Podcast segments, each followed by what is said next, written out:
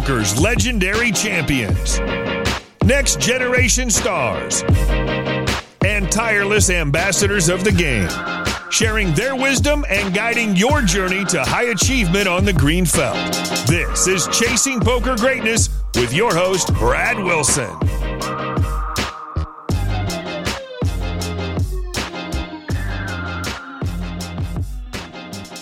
Nick, welcome back to the show, my friend. How you doing? Thanks, Brad. Excited to be back for a more advanced consult, I think, than some of the ones we've we've listened to before. And by more advanced, could you expand a little bit on that and also tell the listener why you chose Simon as this next episode of Detox Files? Simon's a member of my contracted coaching for profits team and I've known him for over two years now. I chose the next three episodes from consults specifically that I had with my team, uh, players on my team, because I wanted to be able to demonstrate sort of a more well-rounded catalog in these detox files. And I think these guys really, they contain certain aspects, career aspects that really provided a nice change of flavor from some of the other consults. So these are also longer form. I mean, we've edited them down still, but these are like more like one hour optimization consults. I call them uh, on my team. Whereas the stuff you've heard up until now is uh, usually just a half hour consult or sometimes runs over if we're really striking gold but it's not designated to really provide a specific upgrade like these ones are. Um, so yeah, we go into a little bit more depth. We have a little bit more back and forth conversation that I think a, a more advanced listener will appreciate the nuances of. Awesome. We need to define some references that you make to with Simon. And I, I assume with the previous detox files, they were sort of a first interaction with folks. And so that sort of led the conversation down a path where they do most of the talking because you're familiarizing yourself with their story, you're getting to know them. These are guys that you know, that you've worked with on a regular basis. So that's another slight difference from the other detox files is that you lead the conversation, I feel um, with your coaching for profit guys more? That's a big difference, I think, because you're right. I have way more context on their situation, and they've been more trained to arrive at the consult with a specific point that they really want to get to the bottom of. Whereas in these career consults, it's more of just a sort of a groping in the dark until we find something to hang on to. And then depending on the level of availability of that free consult member, we might go into it, we might not. And you guys have heard most of the free consults that ended up good. Uh, good groping. yeah.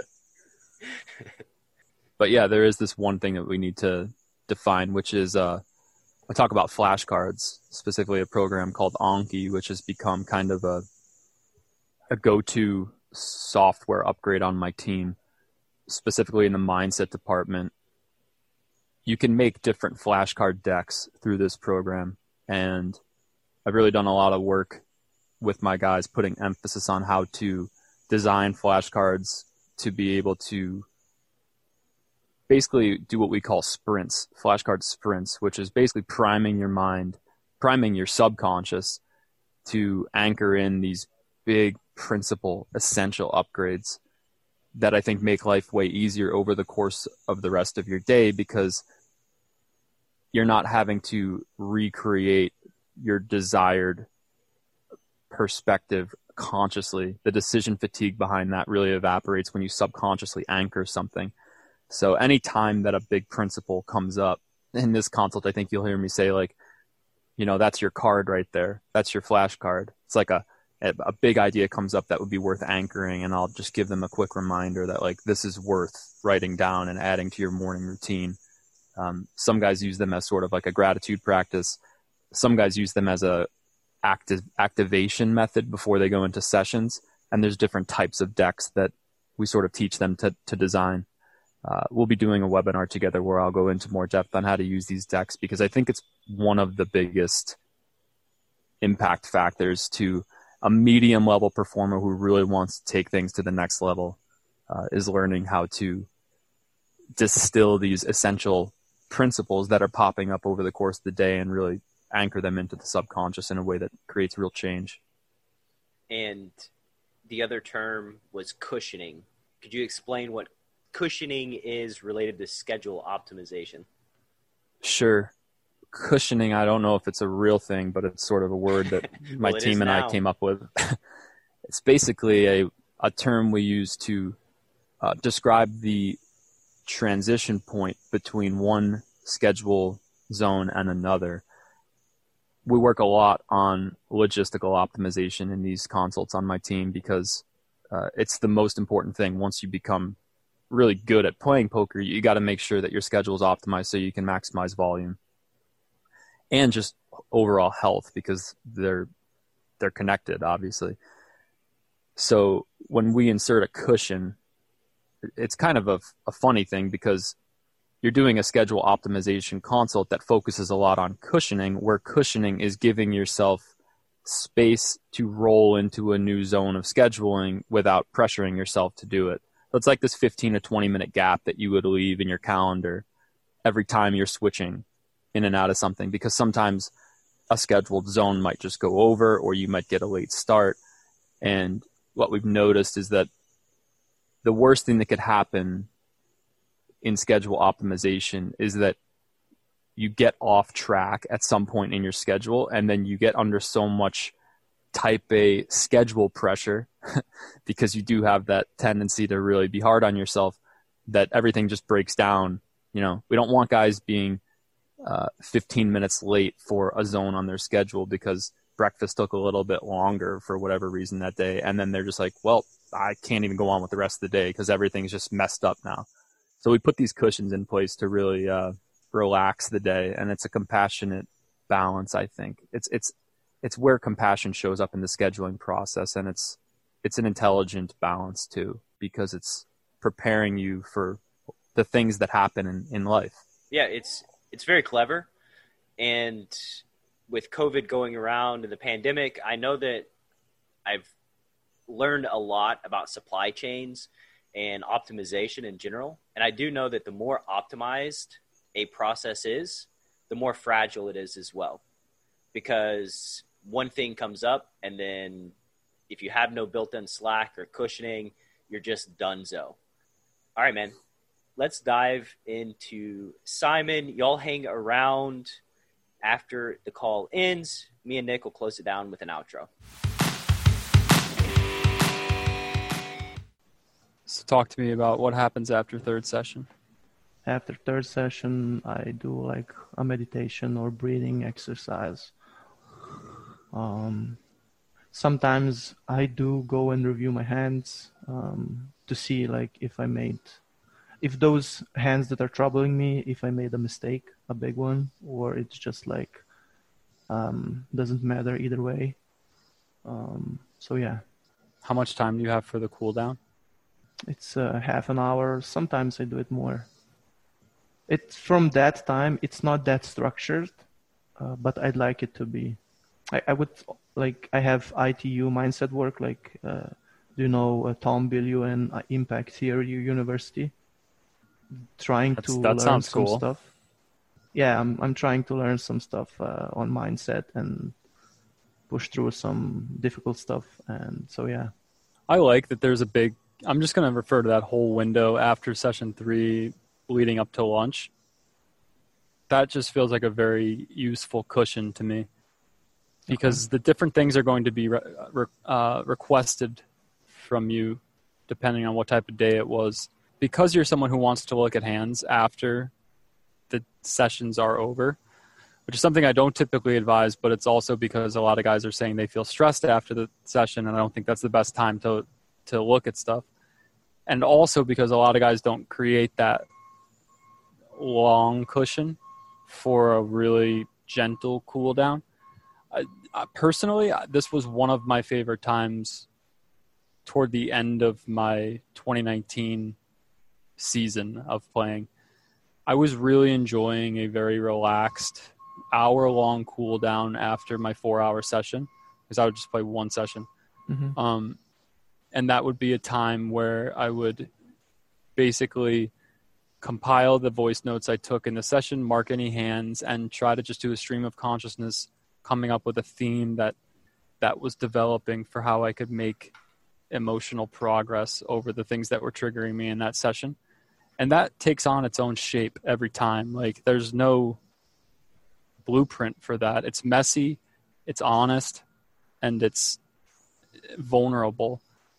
And sometimes it's it's not something that you want to have a clock on. Yeah, yeah. You know what I mean? Like it's not something you want to feel pressure because it's already so vulnerable of a time um, to to reach that level of personal honesty around how you did actually feel about your session that you don't really want any additional stress. So I think it's great to have at least an hour if you do choose to use post session time for session review. And I would keep that the energy of that review as aligned with presence and emotional attention as possible. There's a paradox that I think is worth mentioning here, which is that oftentimes when we go into session review, we feel like we have to apply this logistical strain, analytical strain, marking and solving and hmm making sure that the right data point analysis is attached to this hand, that carries an, esh- an energy of pressure with it, which will actually block your intelligence from having a, a, a higher epiphany around the hand or the concept. So the paradox is that I, I posted this in the mindset chat today as a card. It was something along the lines of like, we have as a as a society, especially as a performance culture, we've confused the benefit of stress.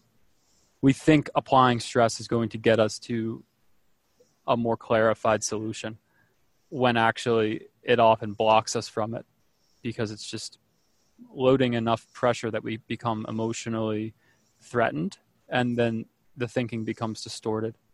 That's so true. Like I've been really working on my mindset and trying to figure out what are those beliefs um, uh, that stopped me. Like, and I've been putting so much pressure on figuring it out that I'm just like two hours with my open with open notebook and a pen and don't do anything. Like it's just I can I I can write anything because of that brush pressure to figure things out. So yeah, I agree. Just to let it go and let the reason come by itself. Um, It requires an intention still, but it's not an intention that places a behavioral requirement at all on you, the thinker. So it's this is where the paradox comes in. I think is like if I asked you how you feel in that in that moment, or the two hours worth of moments that you're just locked up, I would expect you to say that there's a frustration as the core emotion there, or anything ranging from frustration to total apathy, almost like you're just sitting staring at a wall and you just feel so blocked off to your emotions that you can't even contact frustration. So, I was doing a call with another player today, and he was in the apathy range. I've always been more in the frustration range because I'm always aware enough to have a high requirement for my for my review session, I guess it's hard for me to slip into just a total daze where I just am staring at a wall blankly. That sounds kind of nice, actually. but um, if you can contact the lock, I'm referring to it as feeling locked up because there's there's emotions that are not flowing. There's resistance to contacting yourself at a deeply honest level. And if you investigate what the belief is that's generating that blockage, what you'll find almost every time is that there is a requirement being put on you that is threatening to you. In other words, there's a little part of you inside that holds the key to a great analysis, a great session review. Call it your inner child, call it your creative mind, call it your subconscious, whatever you want. That mind won't be able to be accessed until it feels safe because it doesn't respond to pressure. It's just how it is. I mean, you can try and report back to me in a decade, but I'm thoroughly well versed in that path. I'm no longer exploring it because I clarified the futility of it. And I'm speaking to you from a practitioner state on the other side that's saying this actually moves that blockage.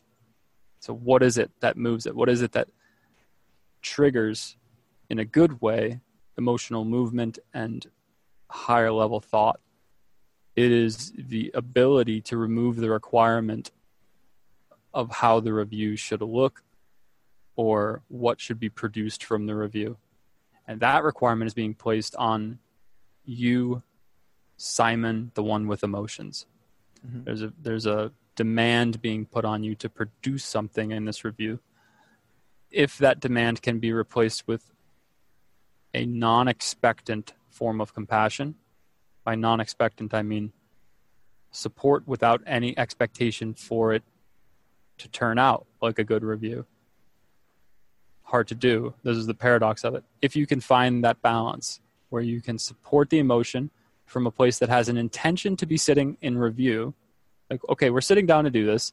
And if nothing gets produced from this, that's totally fine because my priority is supporting the emotion that feels confused or threatened. If that emotion can get the support that it that it needs, magical things start to happen in terms of new insights around the review. That's the paradox.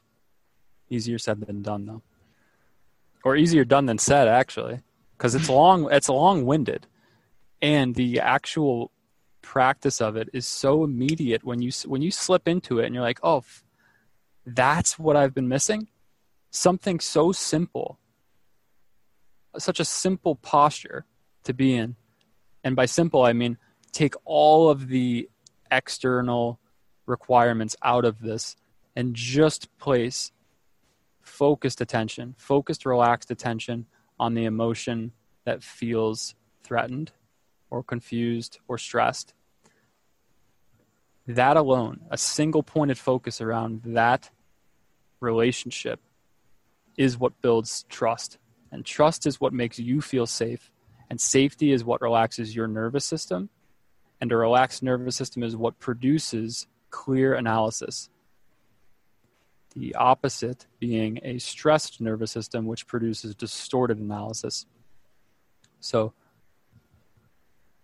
it is a very simple thing once you slip into it. And I think what gets you more fluent and mature in that process is just being there. You got to get reps in there. You got to develop muscle memory to be like, that's what it feels like when I slip into focused, relaxed compassion.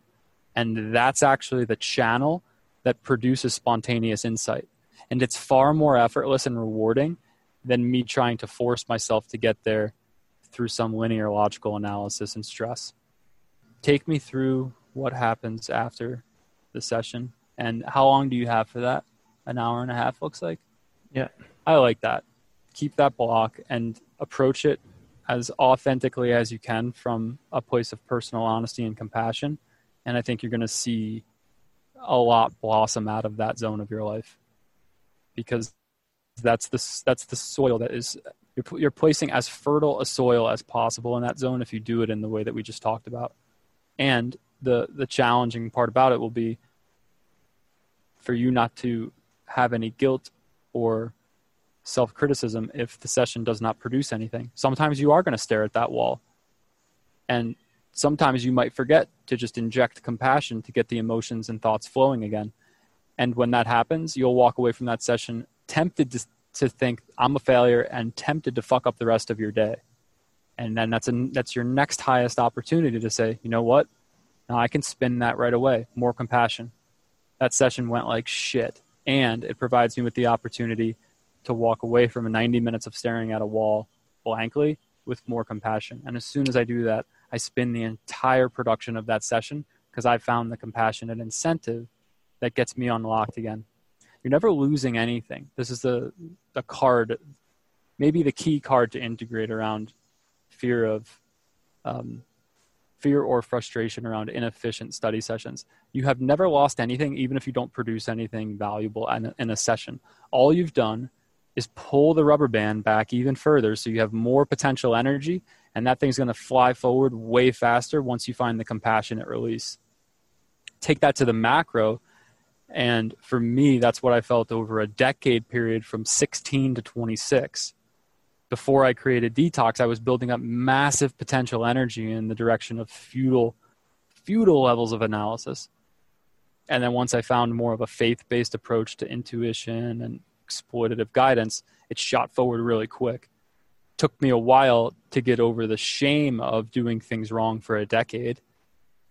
But as I made strides with that, it, it resulted in a lot of acceleration really fast. So if you bring that into the micro of a study session, you're never failing in any study session. You've just built up more potential energy so you can accelerate faster once you find once you put the compassion key into the shame lock and turn it. And then you launch forward.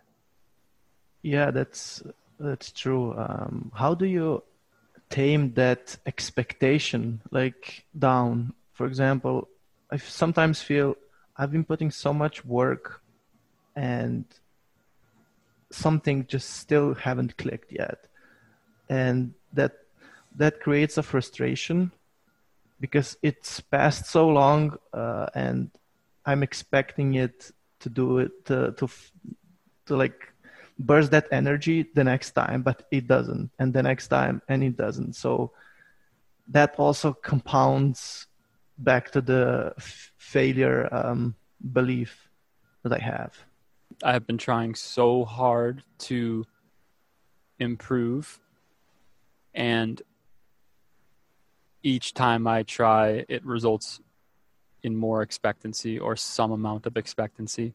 Yeah. And each time I fail to meet my expectations, frustration mounts. More or less accurate? Yeah, exactly. I mean, it's like 99%. Great. Well, you're confirming my theory that we're all much more similar than we pretend. So the question is how do we tame the expectation? I think it's in two two very distinct phases. The first is actually clarifying that it does not contain the benefit that you think. The expectation is driven by a bias or a belief that logistical accuracy will produce clarity, success, security, safety. Insert your favorite word here. By logistical accuracy, I mean if you hold an expectation for yourself, it will give you the proper behavioral response that will result in accurate action that will get you closer to your North Star of fulfillment, however you see that high stakes mastery or whatever symbols you attach to total safety, which is how I was framing it in the Jeff Brainer consult. Um, you can replace that word with success if it feels more resonant. You still must believe that holding expectations and applying stress to try to achieve those expectations is the fastest path to safety. As long as you believe that, you will respond to every undesired circumstance or outcome that doesn't match your expectation with judgment. That's exactly what's happening right now. Okay, so let's I mean, let's break that down further. That judgment that you will be feeling towards the in this case unproductive study session is a projection of a judgment that you hold against yourself. I'm not able to learn faster, play smarter, think clearer. It's something. You got to find it. It's one of those things usually, or some flavor of it. It is a belief in deficiency that you have not met with compassion that gets projected onto the circumstance that missed your expectation, the failed study session in this case. Okay, so as long as you hold an expectation around that session being productive, it's going to put a emotional strain on you that blocks you from clear analysis. Clearly can't do that if you want to actually get results in the macro. So drawing it back again to the original question, what eases that expectation? It's the twofold balance of clarifying that it won't work because stress does not get you to safety. You need to relax the nervous system if you're going to think straight. You need to think straight if you're going to arrive at safety because safety, success, that requires that you behave accurately. That's the logical side, and that's not enough because with only the logical side, it's going to make you feel like there is now a behavioral requirement to relax. which is still you feeling like you're getting yelled at, which is still you feeling threatened.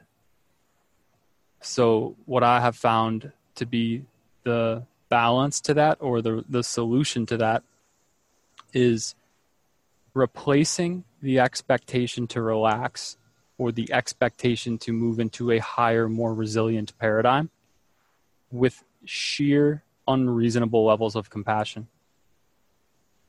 So, all the attention that's being placed on trying to now upgrade the paradigm now that you see that stress doesn't work, all the attention that's being channeled into trying to get on a new path, a more incentivized path of relaxation and harmony, that's a trap too, because it's being funneled through the same motivational system of obedient deficiency.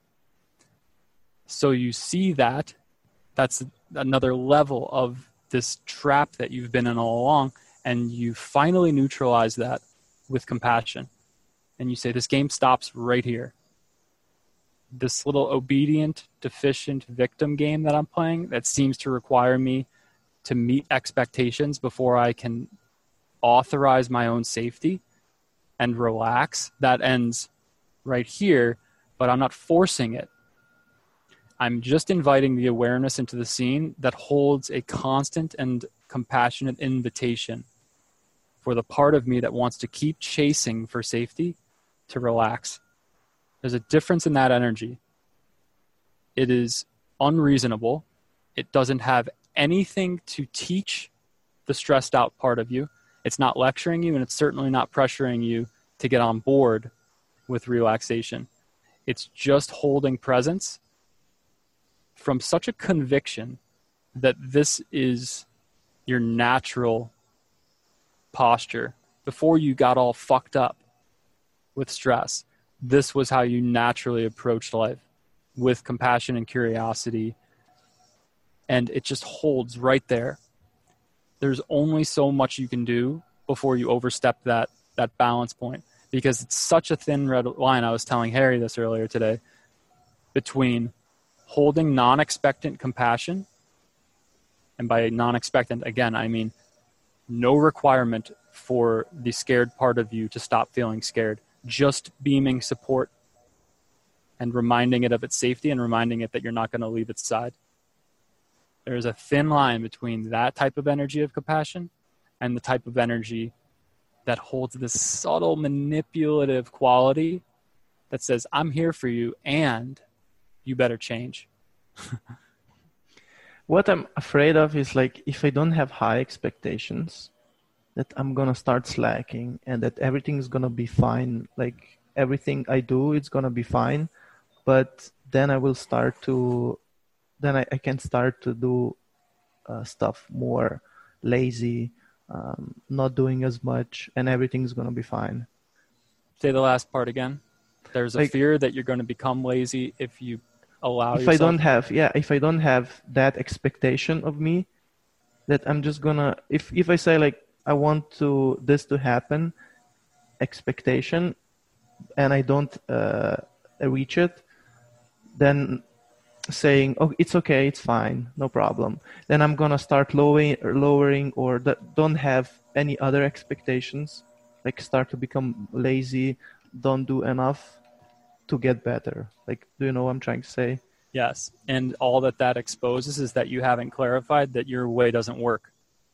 So, again, we can go back to the logical proof because we're doing this from two sides logical and emotional. what you just did was slip back into the assumption that the way to success is more stress. I ask you, go to compassion. You say, I don't feel like I can because the logical part of my mind thinks I'm going to become so lazy and then I won't produce anything. Well, that's the same part of your mind that hasn't realized that stress doesn't work either. So you're, you're in a bit of a pickle here. if you can actually develop conviction that what I'm saying is true, that the stress based path does not provide you with the capacity to solve problems accurately, and it's going to burn you out in the long term too, then again, you can drift back into the range of this compassionate invitation to allow yourself to relax. Now, there's a key here that relates back to what I was saying just previously before you gave that objection. I said that the compassionate invitation will never require you to accept it. Because as soon as it requires you to accept it, it becomes the same thing as demanding you to relax or demanding you to get back on your horse and go do it your way. It's the demand that is the problem. It's the demand that is causing all of the stress. So let's play it out again. I show you that stress doesn't work. You seem to be consciously on board with it. I give you the invitation for compassion as the, the path out of that. And I tell you that the key here is that you can't demand yourself to accept that invitation. And you say, I want to accept this invitation, but it feels like if I do, I'm going to relax to the point where I get nothing done what is the proper response to that logical objection once you make it aware that it belongs to a paradigm that still believes that more stress and logic is going to get you where you want to go. That's half of it but the real part the real energy you greet that objection with is just more compassion.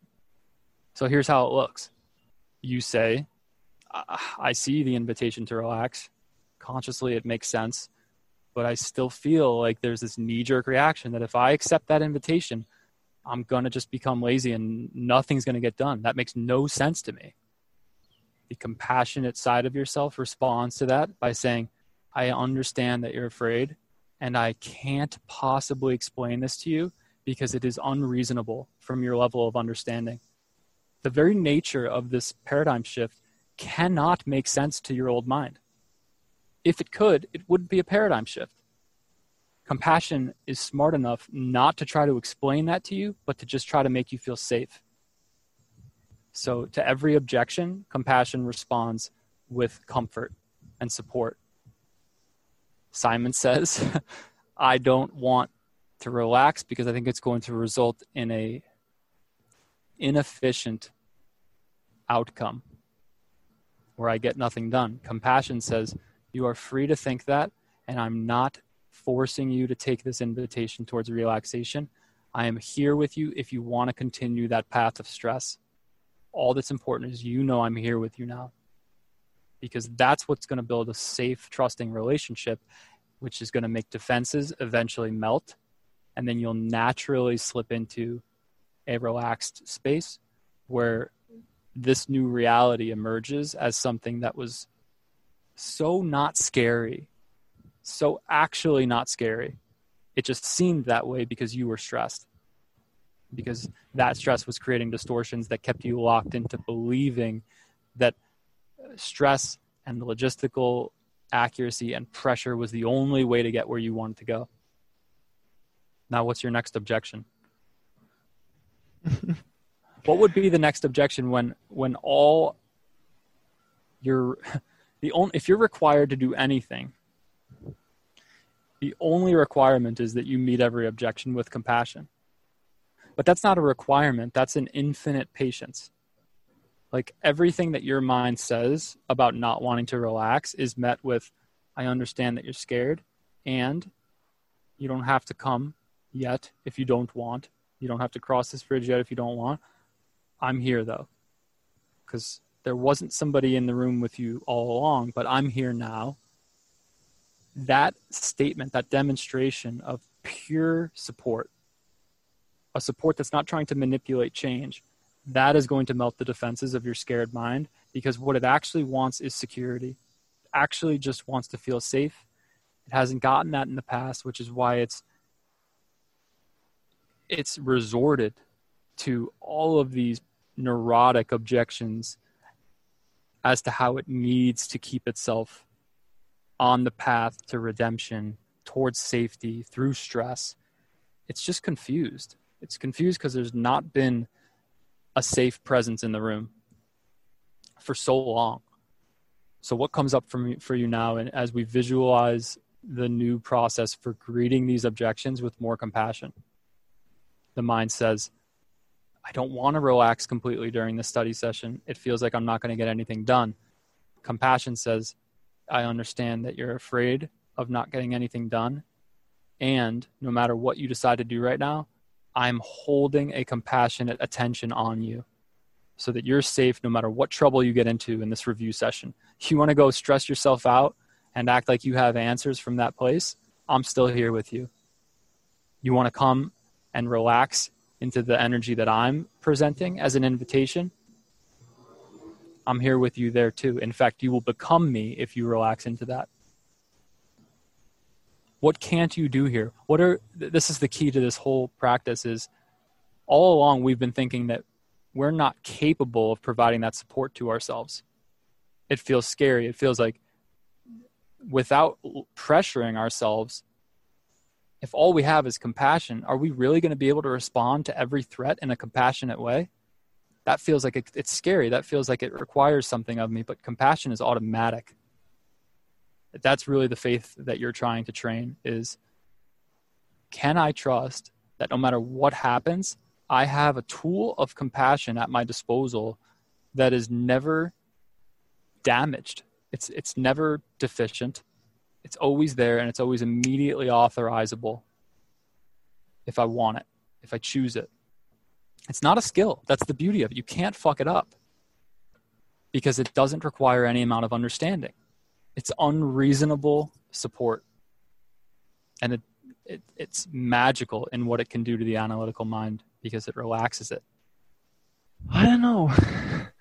It it still doesn't feel like it's clicking for me. Like it's i i, I see it like that. For example uh, if i have a bad session. And then i quit after half an hour for example. And I'm frustrated and then like something says I have to be playing. Like if I don't play I'm I'm just not gonna like succeed here. I want to push through this. I'm strong enough. Um, uh, if I'm not pushing through like there's no way I can make it and that feels like something doesn't click because if I see it from compassion something feels like I, I cannot play anymore. I'm too stressed. And let's say that compassion says that, that, and I give in, like, okay, so I'm not gonna play. Right. And I feel like if I'm always giving in, there's gonna be a lot of those kind of sessions. There might be.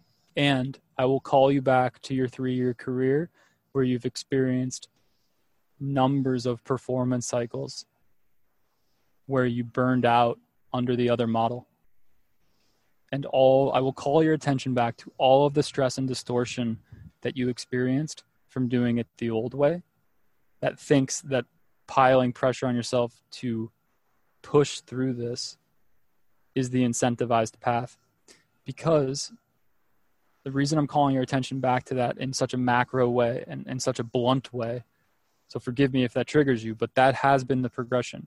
You stagnated as a player for years under this approach.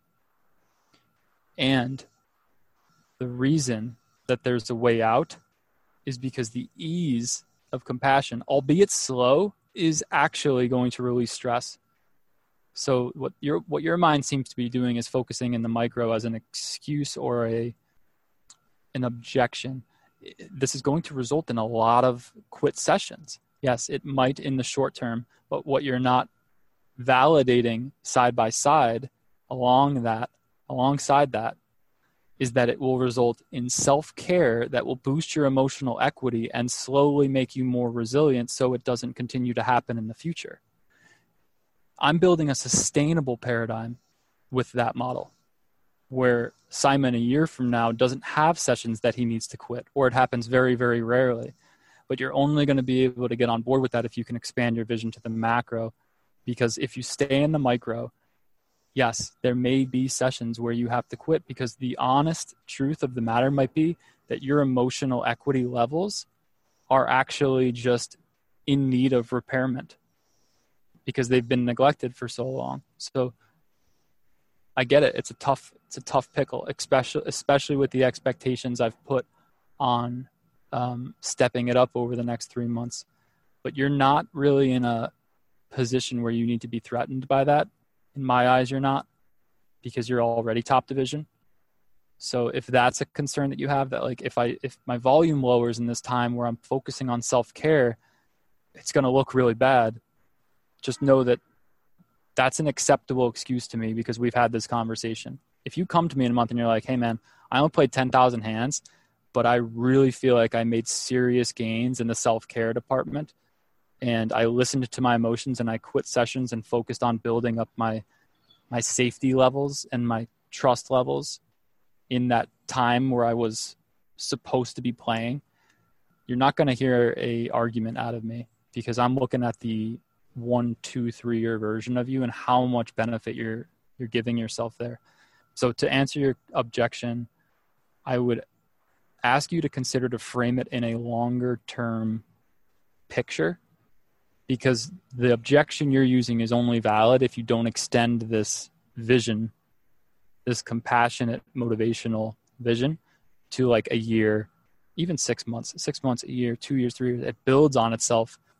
What you've been stuck in is a, a pattern of performance cycles that teeters on burnout and tilt, risk aversion over the course of years arguing for that model because it seems like it keeps you it seems like it keeps you productive but the out the quality of your output is what has suffered from that model. Is there another objection besides telling me to fuck off for um i would just have a question like how do you recognize it's it's like compassion telling but not fear like anxiety you be honest with yourself so that's the the cool part about if I put this in the context of a workout, it's easier. So you're doing eve's program, right? Yeah, and I love it. I love it too. And sometimes, especially in the early phases like phase 1 and phase 2, I would find myself trying to push beyond what I sensed was a healthy limit. And the way I could sense that was there was a there was a request inside like an honest request from my emotions that I just need a break. And I would override that thinking, no, this is where we push through, get David Goggins style, basically. Yeah, exactly. and and what I came to see was that that can work in the micro, but it has a residual effect because it causes me to take a really harsh tone towards myself and then it locks in this critical momentum that's with me for the rest of the day. Better was this approach of compassionately quitting the set, knowing that I listened to an honest request to quit it. And what that did was it built up a a more honest relationship to myself and my actual limits. And because there was that respect there, that two way street, like you tell me when it's really enough and I'll stop, then the part of me that used to quit early actually would start raising its hand and saying, I want to go further. Because you're here with me and respecting me, I actually want to go for that extra rep. So you find that companionship there. That's how I resolved it. Well, I think the fitness example is a really good way because that's when you're under the most physical strain and it creates the most emotional conflict. So remind me what your initial question was there because I know that was a like to differentiate between anxiety right. uh, or fear and uh, co- real compassion. Yeah, so you have to you have to get some reps in and start mm-hmm. to sense into when there's an honest request to stop and when it's just a a bluff that you're using from fear. And that's a personal that's an intimate journey that Mhm. isn't as hard as it seems. Like you know, dude, when you're lying to yourself. You know. If you sense in deeply enough to it, into the Yeah, there's some energetics of it. itch, like it's not true. Like some part of me saying it's not true. It's not Right. true. So when it's not true, the request to quit, you know that you can comfort yourself and, and say, I I hear that voice underneath you that knows that you have a little bit more and I'm focusing on you. I'm supporting you. Let's go a little bit further and you tell me if we need to stop. And sometimes that voice will actually say, I need you to stop. And there's a difference in the energy of those two tonalities. And you'll feel it in, in whatever way you intuitively know yourself to feel it. When that happens, you stop. So the answer to your question is you trust yourself to discern what is a true ask and what is a bluff, a, f- a fear-based bluff of the mind. Is there fear around that? That would Mm. be the next question to that inquiry. I don't think so because I feel strongly that through repetition I will be more self-aware to recognize what it what like everything is. Beautiful. But I would still appreciate if you somehow help me out with uh, creating like those that that um, deck like that that card that I can question myself. Um, Sure. Well, let's do this. Okay, let's finish this day just so I think you are pretty mature in your ability to frame the logistics with cushions. The fact that you're inserting activations and cooldowns, you understand that concept. That's the bulk of what I want to get across. You're already working out. You're already nutritionally dialed for the most part. So you're what you're well above average in that department. Um, I would like to just finish this day and make sure there's nothing gaping that sticks out in the sleep cycle, and then um, talk briefly about how we can go back and forth with more deck work around this specific thing and turn it into something cool. Maybe we just end up doing another session specifically on some cards when you have them ready. So take me through the rest of the day with, with whatever time we have left. So it's um, after cooldown. I I decided I, w- I would like to do some uh, mindset work from un- IT University, or just like something I like learning, um, especially about psychology and mindset, of course. So yeah, something around those lines. And then when my wife and kid got ho- get home, it's like lunchtime at six uh, at uh, 4 p.m. And then it's like family or free time. From 4 p.m. onward. Uh, 4:30 af- after lunch, yeah. What time you going to bed? Uh, at uh, 9 p.m. usually. Um, I start like evening routine around 8, maybe 8:30. Um, journal some reflection, and then we we prepare Liam for sleep, bedtime story and stuff. Okay. Do you generally feel like you're getting enough relief in the night in terms of the the free time? On a level of uh, one to ten, how stressed do you generally feel during that period of the day? Uh, which part? From Sleep. 4 p.m. to not from 4 p.m. till you guys go to bed. It's I don't feel good about it because I feel exhausted, Okay. but at the same time, I want to play with my kids, right, right. give my wife more attention, and there's uh, sometimes stuff to do around the house, and it's just like I'm sometimes really exhausted, and I'm like a zombie sometimes. Yeah. So I feel bad because I cannot give all the attention I want. So my guess it's it's around it's five. From one Okay. to ten it's five, something like that. I'll give a suggestion that I know is a really tough one to consider, especially when it comes to giving loved ones enough attention. But it, it follows suit with the same micro macro reframe that I solved your last objection with. If you're feeling that way and if you're feeling exhausted, it means that your emotional levels are low enough that you're not going to be able to provide adequate attention to anybody in your in your vicinity. And I would say it, you're better off spending half the time in a higher emotional state, if you could do it, just hypothetically, if you could do it, they would they would actually rather see an assignment at an eight out of ten for half the time, rather yeah. than assignment out of five for the full time. So, assuming you believe that would be possible, if you could install some self care, some more personal time, assuming you think it's possible, I would suggest that you insert some more 30 minute blocks. I don't know if you want to stagger them or have them all at once, where you focus specifically on just boosting your emotional levels with self care, compassion, whatever you find resonating with you. That's going to require a conversation with Anita if you decide to do that. It's going to require that you say, look, I want to be at an eight. I want to try this. I'm going to need an extra hour a day before I chill with you guys. Let me test it out. I'll let you know how it's working, but I got to do something because I don't feel like I'm giving you, I don't want to give you five, basically. I think it, that's an understanding way to frame it. So that would be my suggestion because I know what it's like to live at five. Like thinking that you're doing something really helpful by giving more attention to people while you're stressed. And I think it was a huge blind spot having come out of it and seen seen how it destroyed relationships. Like I I went another round with Renell up until March of this year.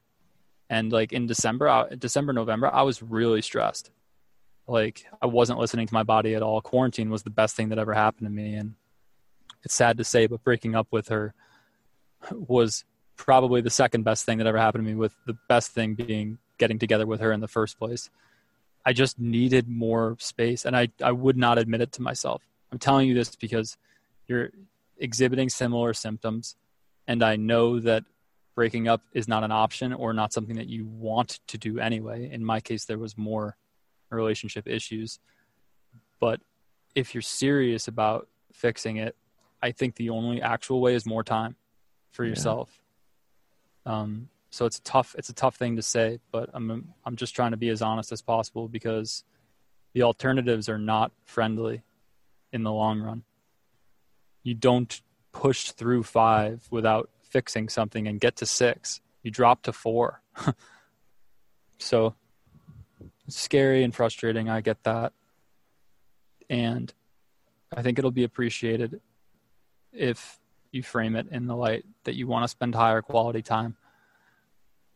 And I'm not saying you have to either. I'm inviting you to consider it. I mean, it makes sense. It makes total sense. Like, we all know that doesn't mean anything, though, in terms of making change. If you find yourself resisting what I'm saying, I don't. No, Actually, but if you but if you do, more compassion to it. Okay until defenses melt and you get experimental with it, or until you prove me wrong, and then there's no need to try an alternative. Either way would be a wonderful outcome. You've heard me talk early and often about how improving your awareness while you're playing cards so that you make better decisions in the moment and notice trouble spots that merit deeper consideration is one of the most valuable things you can do to make more money on the felt. In my conversation with the only four time WPT main event champion ever, Darren Elias, he told me that his ability to shut out all of the distractions in the world and fully focus on making great decision after great decision is his superpower he most attributes to his success. And you cannot improve your awareness at the tables without being fully present. When you learn how to stay fully in the moment on the green felt, you can finally have a clear path to becoming the absolute best version of yourself which leads me to Jason Su. Jason is one of the foremost authorities on the planet when it comes to playing poker with presence. As a matter of fact, he even wrote the book on it. Here's a direct quote from Nick Howard at Poker Detox on Jason's ability to help you stay focused. Quote, Jason's work is a new paradigm in poker and performance. End quote. And these aren't just empty words. Nick has put his money where his mouth is by hiring Jason to coach up the Poker Detox crew. And as a loyal listener of Chasing Poker Greatness, you know by now that I would not be promoting anything I didn't 100% believe would improve your poker skills and your life. So if you want to master your emotions and perform at your peak with presence while doing battle in the arena, You'd be doing yourself a grave disservice if you didn't check out Jason's work at pokerwithpresence.com. One final time, that's pokerwithpresence.com. All right, Nick, what was your one big takeaway from this conversation with Simon? I think the thing that stood out most to me was just the quality of his objections as we got into the discussion around fearing that laziness would be the result of taking stress off of the system. This is really typical in type A performance futility, which is what I'm beginning to call it. Futility in the sense that when we look at this over a long period of time is where we really see the, the engine start to break down. And I think that is the hardest part. It's what makes this trap so hard to get out of is very few guys are in a relaxed enough mode where they can start to consider what are the implications of motivating myself through stress over very long periods of time three years, five years, 10 years. And I think it's a huge blind spot, and it's why it gets overlooked. It's why we rationalize for stress instead of for more relaxation.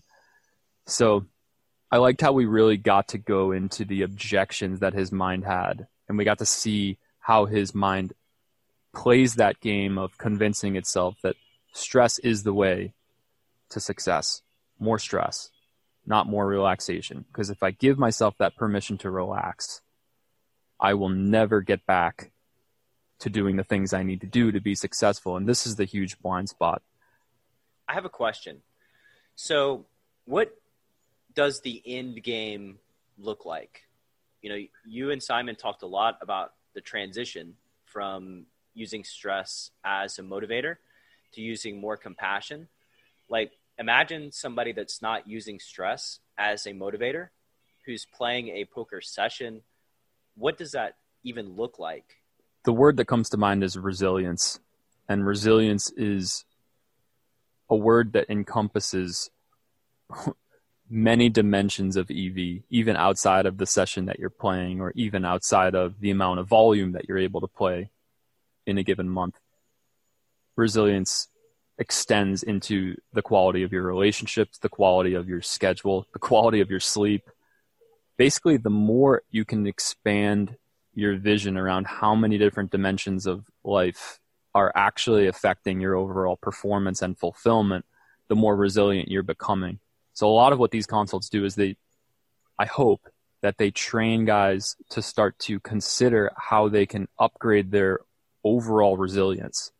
Because if you were to really break it down, the skill set that we're teaching guys to walk away with is the ability to spin a negative into a positive as quickly as possible. And so when you realize that you're making yourself feel like shit which is what the major effect of type A performance stress does, there is an opportunity there on the table. And I, I love that word. It's, it's a reframe in itself that gravitates toward a more resilient paradigm. If somebody sees stress as an opportunity as opposed to a burden, we're immediately in a mindset where we can work with it and see it as an invitation for growth. So that would be a, a quick little linguistic example of how you can develop more resilience in paying attention to yourself. But to answer your question fully, what does this look like when it's when all is said and done, when the system is healed? What does a well-oiled, resilient engine look like? It looks like one that is able to recover extremely quickly. Maybe that's a better way of putting resilience. Uh, if we could teach you how to recover, this actually might be one of the best compliments I ever got from one of my friends who doesn't even play poker. I was drunk at a nightclub with him, and uh, he had looked at my Instagram that day, and it was before I changed the Poker Detox Instagram to a separate account from my personal account. So he was looking at it, and he came up to me drunk at the club, and he was like, "Yo, dude." He saw this post. He saw some post, And he was like, I just want to tell you that what you're doing here is awesome because you're not trying to teach people how to be perfect. You're trying to teach people how to recover. And I was like, yo, that's, that's it. I didn't realize that, but I, I remember I made a post in the nightclub as soon as he said that with that caption on it because it was so real to me. Like, yes, if I can teach you how to recover, I don't need to teach you how to be perfect. In fact, optimal recovery is a transcendent level of performance, a performance perfection or performance optimization. Um, so that was something that was super meaningful in terms of developing my perspective of what we are really doing here when we're trying to help people. When I, when I was listening to Simon, I was thinking his objection is that if he doesn't use stress, then he's just going to be lazy. And as I was listening and thinking about this, I realized that if you have compassion in the moment and you allow yourself to feel the emotions, the stressful emotions of running bad, getting unlucky, losing five buy ins, whatever that may be, your ability to recover has to be enhanced in just a massive, massive way, right? Which at the end of the, the road will allow you to put in more volume, will allow you to play more hours if you can just recover faster. Hard to see though if you're trying to connect the dots from a very linear, one dimensional perspective that really needs to see results soon. It's the urgency behind the type A performer that blocks his ability to connect that dot because this might be something that creates less output or lower performance for the first three to six months that you're really integrating it. And that's why we have to consider the wider timeline to really see the overall benefits of it. Most guys don't want to do that though. And a lot of, in, in a lot of their defense, they don't even have time to do that, which is why a lot of the focus I'm putting on this new blog I'm writing, um, I think there's an entire entry in it called Healing Up Front. And it's where I make as good of arguments as I can for someone in any performance based industry, specifically poker, I guess, to consider minimizing life expenses as much as they can until they stabilize in this healthier motivational system that I'm trying to train through this entire catalog of consults. Because if you wait to do this, not only are you creating a momentum that's harder to get out of, but you're positioning yourself potentially in a lifestyle where you're going to have a level of expenses that keep it that make it really hard for you to keep your head above water. And what you really need is some time to heal and some time to relax and to lower your output so you can actually make these upgrades.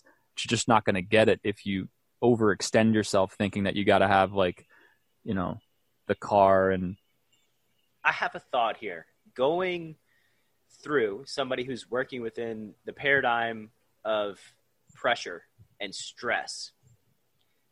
Do you think there's a correlation between high life expenses creating stress, using this stress to perform?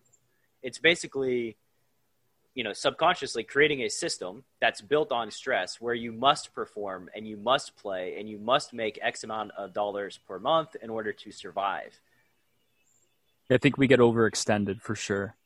I think so much of the obligation that we feel like we have to respond to is elected earlier in life.